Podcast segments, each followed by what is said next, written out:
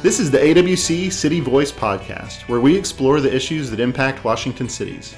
The Association of Washington Cities is a nonprofit, nonpartisan organization that represents all 281 cities and towns before the state legislature, the state executive branch, and with regulatory agencies.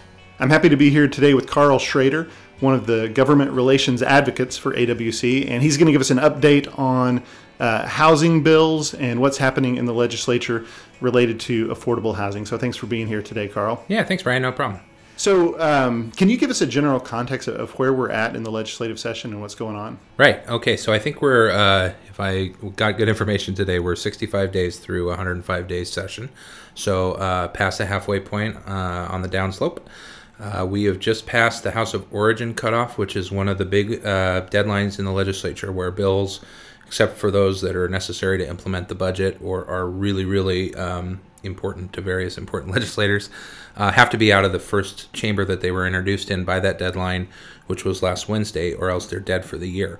So we've seen a big uh, culling of the various bills that uh, had been introduced that folks had worked on. Uh, you know, they only have so much time to pass all of these, so there are a number of different deadlines throughout the legislative session that help to kind of narrow the focus. So right now we're in a time where the opposite chamber are hearing um, so like the senate is hearing house bills the house is hearing senate bills they're all bills that have had a certain amount of work done on them in the initial chamber so we're kind of coming into the home stretch uh, we've got another week and a half or so of that and then we'll um, you know go through fiscal cutoff and then back onto the floor and uh, conclude the session the other big thing that's happening is we expect to see a budget uh, early next week rolled out from the house uh, so they go first this year. The Senate and the House alternate, and the release of the budget is really kind of the signal that the session is getting serious, and that's when. Um, you know they kind of lay out their spending priorities and and you know for AWC we're going to see a lot of uh, important signals in that budget whether or not there's going to be funding for infrastructure whether these housing investments are going to be made at the scale that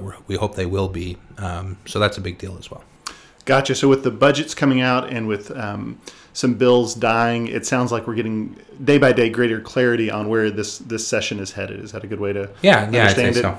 Yeah. Okay. Now, particularly when it comes to housing, um, I saw in a recent legislative bulletin article that that you provided, um, there were dozens of bills related to housing, and some of those had already died, and, and so maybe we don't have to worry about those as much. But there were still a, a long list of of uh, bills that that are still out there that still survive, um, and uh, as an outsider, it's my guess that those bills don't come out of thin air, but rather that there are uh, narratives and ideas about housing that are kind of antecedents to those particular bills.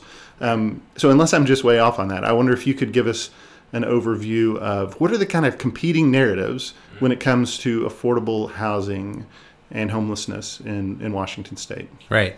Yeah, I think, uh, well, for one thing, I've been kind of telling people this year that I've worked on housing policy in the state for probably 12 years now, and this is by far the most um, number of bills and policy ideas around housing than I've ever seen. It has been usually about how much uh, money can we put into providing subsidized housing for people with low incomes. And this year, we're seeing a lot more on the policy front uh, than ever before. So that's uh, both interesting. Um, you know kind of rewarding for me because I'm interested in this stuff. Uh, but also, uh, you mentioned the themes. Uh, one of the big ones this year that we've struggled with, frankly, as cities, is that a big, uh, in this viewpoint, uh, a large portion of the effect on why housing prices have gotten so out of control in many parts of the state is that city land use and regulatory decisions are sort of adding costs willy nilly, that we haven't thought through sort of the impact of some of the decisions the cities are making on housing affordability. Uh, which of course we uh, talked about a couple weeks ago. Don't think that that's uh, the case. Uh, we know that uh, local elected officials are doing, a, uh, by and large, are really diligent about balancing these interests and thinking about the costs of what they're asking the development community to do, um, putting in things like sidewalks and um, investments in infrastructure as part of the development, has a lot of social benefit as well as um, you know it does add to the cost in some cases. Same with impact fees. You know when uh, when the state and federal government have largely walked away from providing basic infrastructure and the state has moved to a position of growth will pay for growth, that has consequences on the cost of uh, new development um, that are not you know things that cities have just decided to do. Uh, so that's a major theme and one that we've um, been fairly successful, I'd say, so far in um, making our case to the legislature. So some of the biggest sort of preemption, top down, Olympia, kind of telling local communities how to make certain decisions around housing. Those have all largely um, been sanded down to more of a voluntary approaches, which is what we've been asking for, which has helped cities make these tough decisions when we uh, find that we want to enact a good housing policy or we want to upzone or we want to allow certain accessory dwelling units. Instead of mandating that every city, all 281 approach this problem the same way, let's say if you take some of these positive steps, we're going to clear the deck so you don't get bogged down in legal appeals for years after making those decisions. So that's where a lot of those issues are. I think there are also um, some big themes about the need to provide local resources for uh, subsidized housing in particular. Uh, most people would agree that the market is just not able to provide at a profitable level for the development community housing that's affordable to people that have extremely low incomes or who are homeless. So the state or local governments or someone else, nonprofits, religious groups, has to step into that void. So there's been um, progress on bills that would provide options for local governments to uh, have a chunk of the state sales tax to um, make those investments in a locally determined way, which we think is really cool. Something we've been supporting for a couple of years now. A uh, little less progress on uh, some of the other local option tools. So the, the one I just described is uh, access to a portion of the state's money. It's effectively no tax increase from the consumer protect perspective. There have been proposals to allow local um, new options for real estate taxes or to make um, some certain increased sales tax uh, councilmatic instead of requiring a vote of the people. Both of those bills have not moved forward at this point. Uh, there's also just a whole suite of um, sort of different policy tweak type bills like you know you can't preclude a tiny home in an rv park if it has wheels that kind of thing um, so really kind of minor niche type issues so a number of those are moving forward um, and then we'll see when the budgets come out whether the state um, you know finds this to be a priority and makes a large investment in things like the housing trust fund or that sales tax revenue sharing proposal that that I just described. Okay, okay, I see. So it sounds like um, the you're saying there's at least one narrative out there that legislators have seen. Uh, there's a supply side problem, perhaps with housing. There's just simply not enough supply, and they've identified, hey, maybe it's these local leaders that are the problem by making uh, it overly onerous to build new construction, and so that's what's restraining, uh, restraining supply.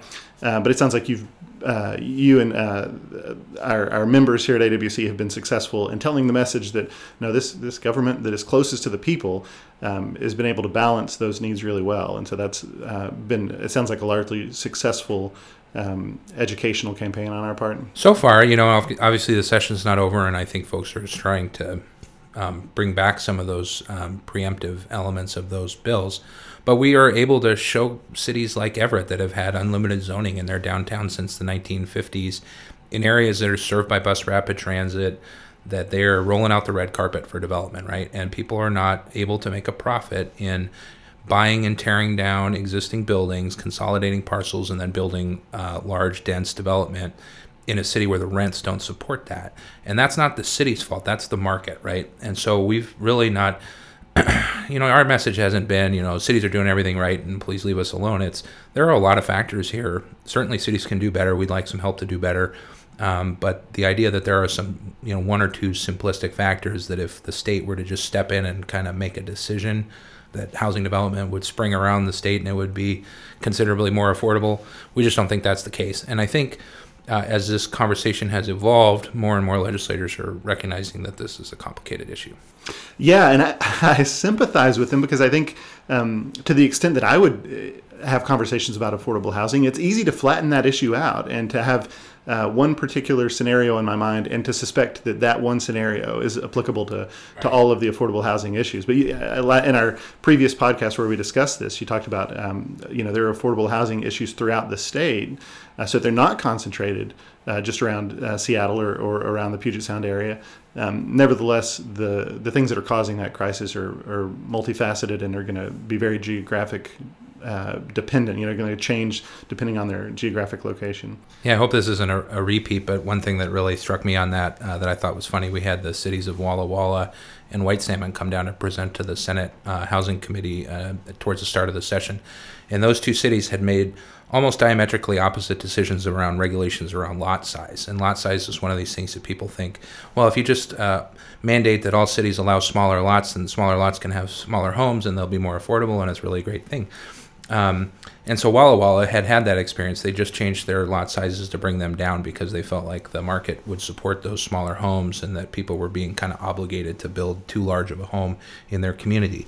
Conversely, White Salmon had just shrunk their lot sizes, or I'm sorry, increased their lot sizes because they were finding it was uh, too profitable for people to buy up these very large units and build vacation homes rather than uh, a more moderate uh, sized home that, or a yeah, sorry, that um, vacation homes instead of a single family home that somebody who would actually live in the community would want to do. So they basically took the same policy problem, uh, trying to promote affordability in their community, and with this one kind of niche policy issue, took a opposite directions on it to achieve the same outcome, which is kind of the point where, you know, Olympia in the process that we have in the legislature just cannot consider all of those factors, and it really isn't appropriate for them to get down into that level of detail uh, but again, to your point, you know, people gravitate towards things that seem like they're good solutions that, you know, maybe fit where they uh, represent or where their uh, viewpoint on the problem is. And as an association represents 281 cities, and we recognize that everybody's got a different situation, it's partly our job to kind of explain how these things are complicated. Yeah, that's very interesting too. Uh, opposite solutions to the to the same problem, um, but that just fit their their particular situations.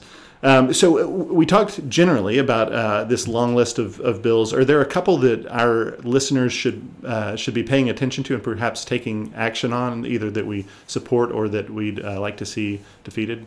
Yeah, I guess I would probably highlight four things for cities who want to really get um, make positive progress on housing. Two good ones.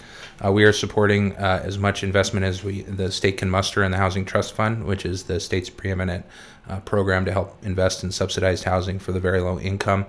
Uh, we're asking for a $200 million level in that, which would uh, meet the, the highest appropriation that program has ever gotten. And is there a particular bill associated with that ask? No, that's a budget okay. item. But if they were to ask their legislators to, to try to get to 200 million in the Housing Trust Fund, uh, legislators will know what that means.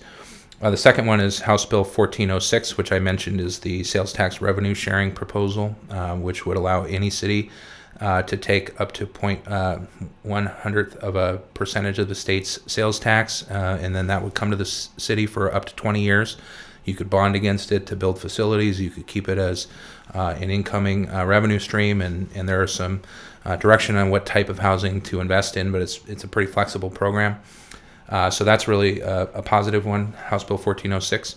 And then the the other two big ones that we've been working on, there's an accessory dwelling unit bill uh, Senate Bill 5812, which again is in pretty good condition. It's taken a lot of the uh, really um, micromanaging preemption issues out of it, um, but the advocates are trying to put that back in. So we would ask uh, that if you're interested in that issue, you ask your legislators not to um, not to amend that bill and to keep it in a, a more voluntary place.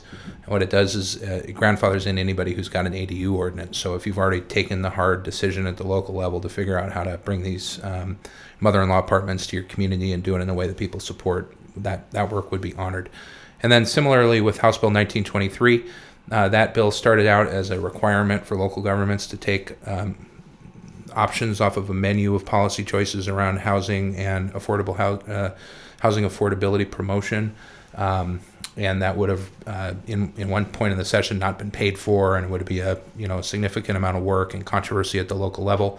Uh, what it sta- as it stands today, what that bill would allow you to do is take any of those preferred policy options, but by doing so, you wouldn't have to go through the whole SEPA process, and, and you wouldn't be subject to appeal. And so, in that sense, that's actually a really positive bill for us because it would allow you to take some productive actions around housing and know that you're not going to get bogged down in appeals for years afterwards, which we've seen in cities like Olympia and Seattle in recent years.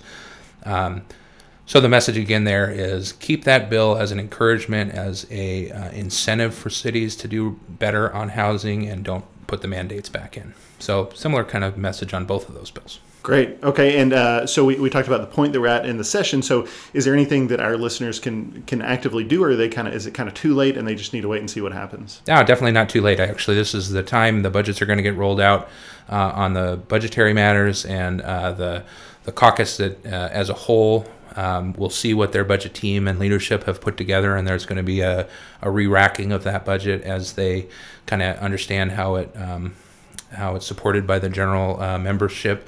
So I think now is a good time to be reminding your legislators of your budget priorities. Uh, also, obviously, we'll see a difference between the House and the Senate, and so there will be some changing in that. And uh, all the bills that we've talked about today are still alive, um, letting their uh, the second chamber know, uh, reinforcing if you've worked with, say, your House members on the bill before it left the House, and you haven't talked to your Senate. Now is the time to to do that. Um, so yeah, absolutely, still uh, kind of crunch time and a good time to be talking to your legislators. And honestly, that's the main thing to do. Um, you know, if if all you can do is send an email, send an email. If you can call them on their cell phone and talk to them for five minutes, do that. If you can manage to come down to Olympia and, and spend some time in person with them, even better. But the main thing is to let them know uh, what you need, what you want, what you think about these priority issues that are affecting your city, uh, so that they can take that into account when they're making their decisions. Well, that's that's uh, very helpful and, and actionable advice, Carl. Thank you for that, and thank you for being here today to discuss this important issue and give us a, a good update on it. Yeah, happy to do it. Thanks, Brian. Thank you.